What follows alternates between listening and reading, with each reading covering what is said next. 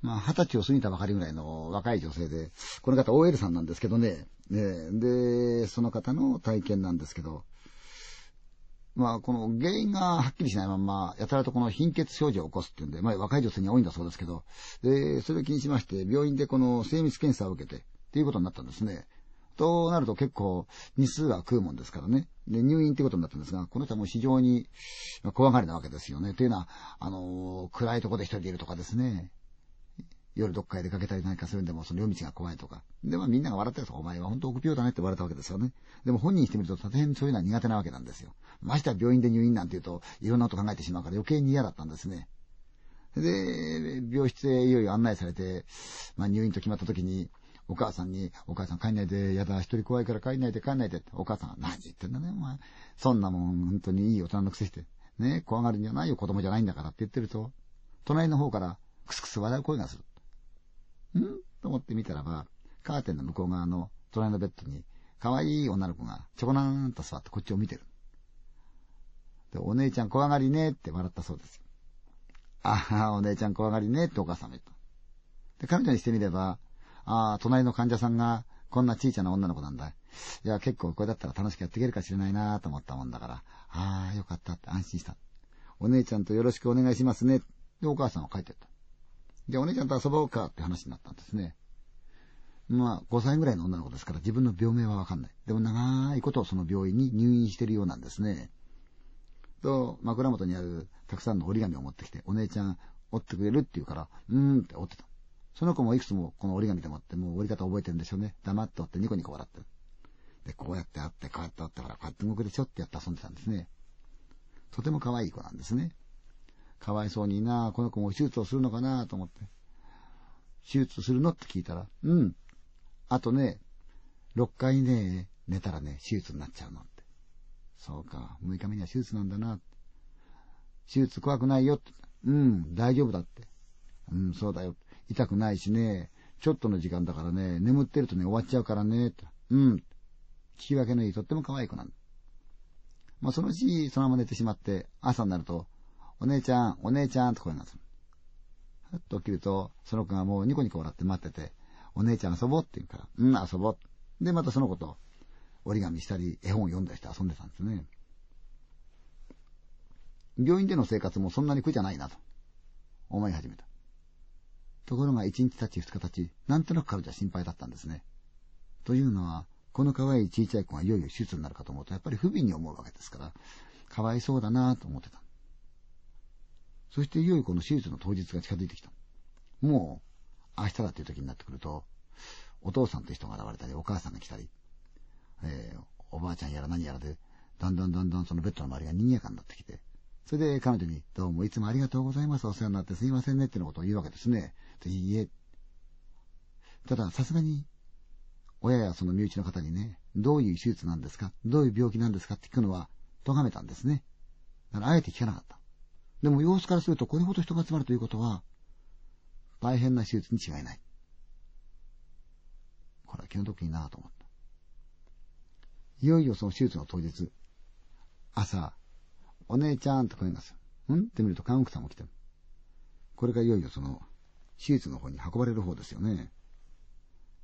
だお姉ちゃん行ってくるね、ってかうん、痛くないからね、寝てるうち治るからね、うん、お姉ちゃん、手術終わったらまた遊んでくれるってから、おー、遊んであげるよ。お姉ちゃん、手術終わったらまた折り紙してくれるって、あしてあげるよ。うん。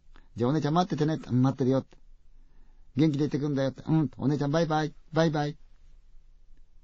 で、運ばれていったんですね。ところが、その時にふっと思ったのが、やけにその子が前よりもげっそり痩せこけていて、心なしかやっぱり子供でも緊張するんでしょうかね。寂しそうな目をしてた。ドアの向こうへ消える瞬間に、バイバイって言った手が、お姉ちゃん来て来て、お姉ちゃん来て来てっていうに見えた。バイバイ。大丈夫だからね。それで、彼女さんは手術して行っちゃった。残ったその OL さんの方は、心配なような、眠いような気持ちで、ぼーっとしてまたベッドに横になっちゃった。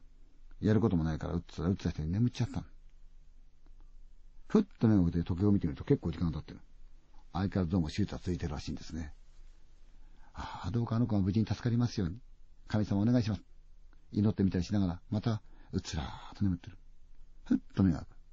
まだ手術はついてるよ。ずいぶん長い。もう昼も過ぎてるんですね。そのうちまたまた彼女は寝てしまったんですね。ふーっと寝てる。ん？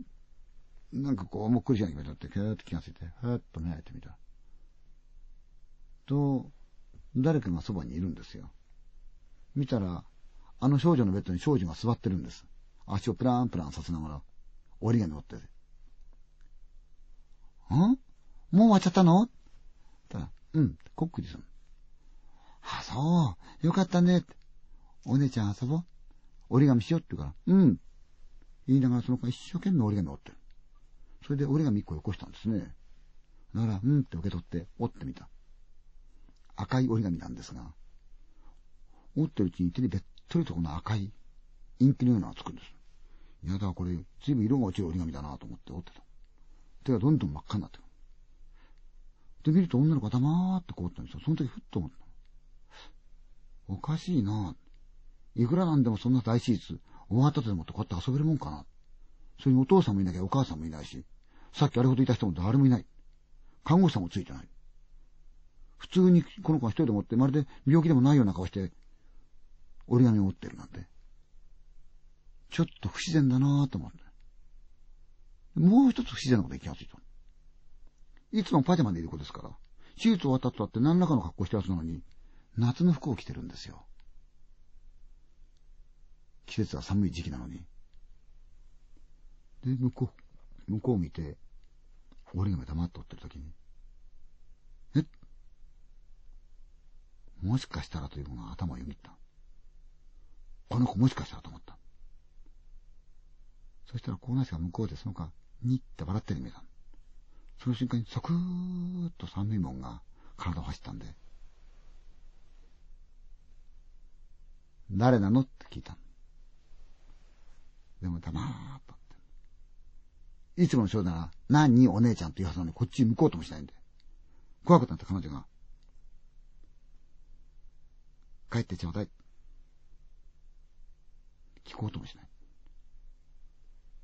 あなた帰ってちょうだい。言った。体が硬直してるんです。でも怖いから、最後の力を振り絞って、帰りなさい言った瞬間に、ちょんベッドから見た女の子が、とっとっとっとっと。そして、ゆっくりとこっち、いたその顔というのが、真っ青な顔で真っ赤な唇をして、目だけが黄色に光って、お姉ちゃんの嘘つきで、パーッ廊下行ったそうです。そのまま気が遠くなって倒れてた彼女のところで、なんかざわざわざわざわする音が入ってきて、やがて目がくと、看護師さんが物を畳んだり片付けたりしてるんだ。どうしたんですか?かわいそうにあの子、手術に亡くなったんです。え？何時ですか？確か3時半でしたよ。思い出したんですよね。そう、何気なく見た時計、確か3時半でしたよ。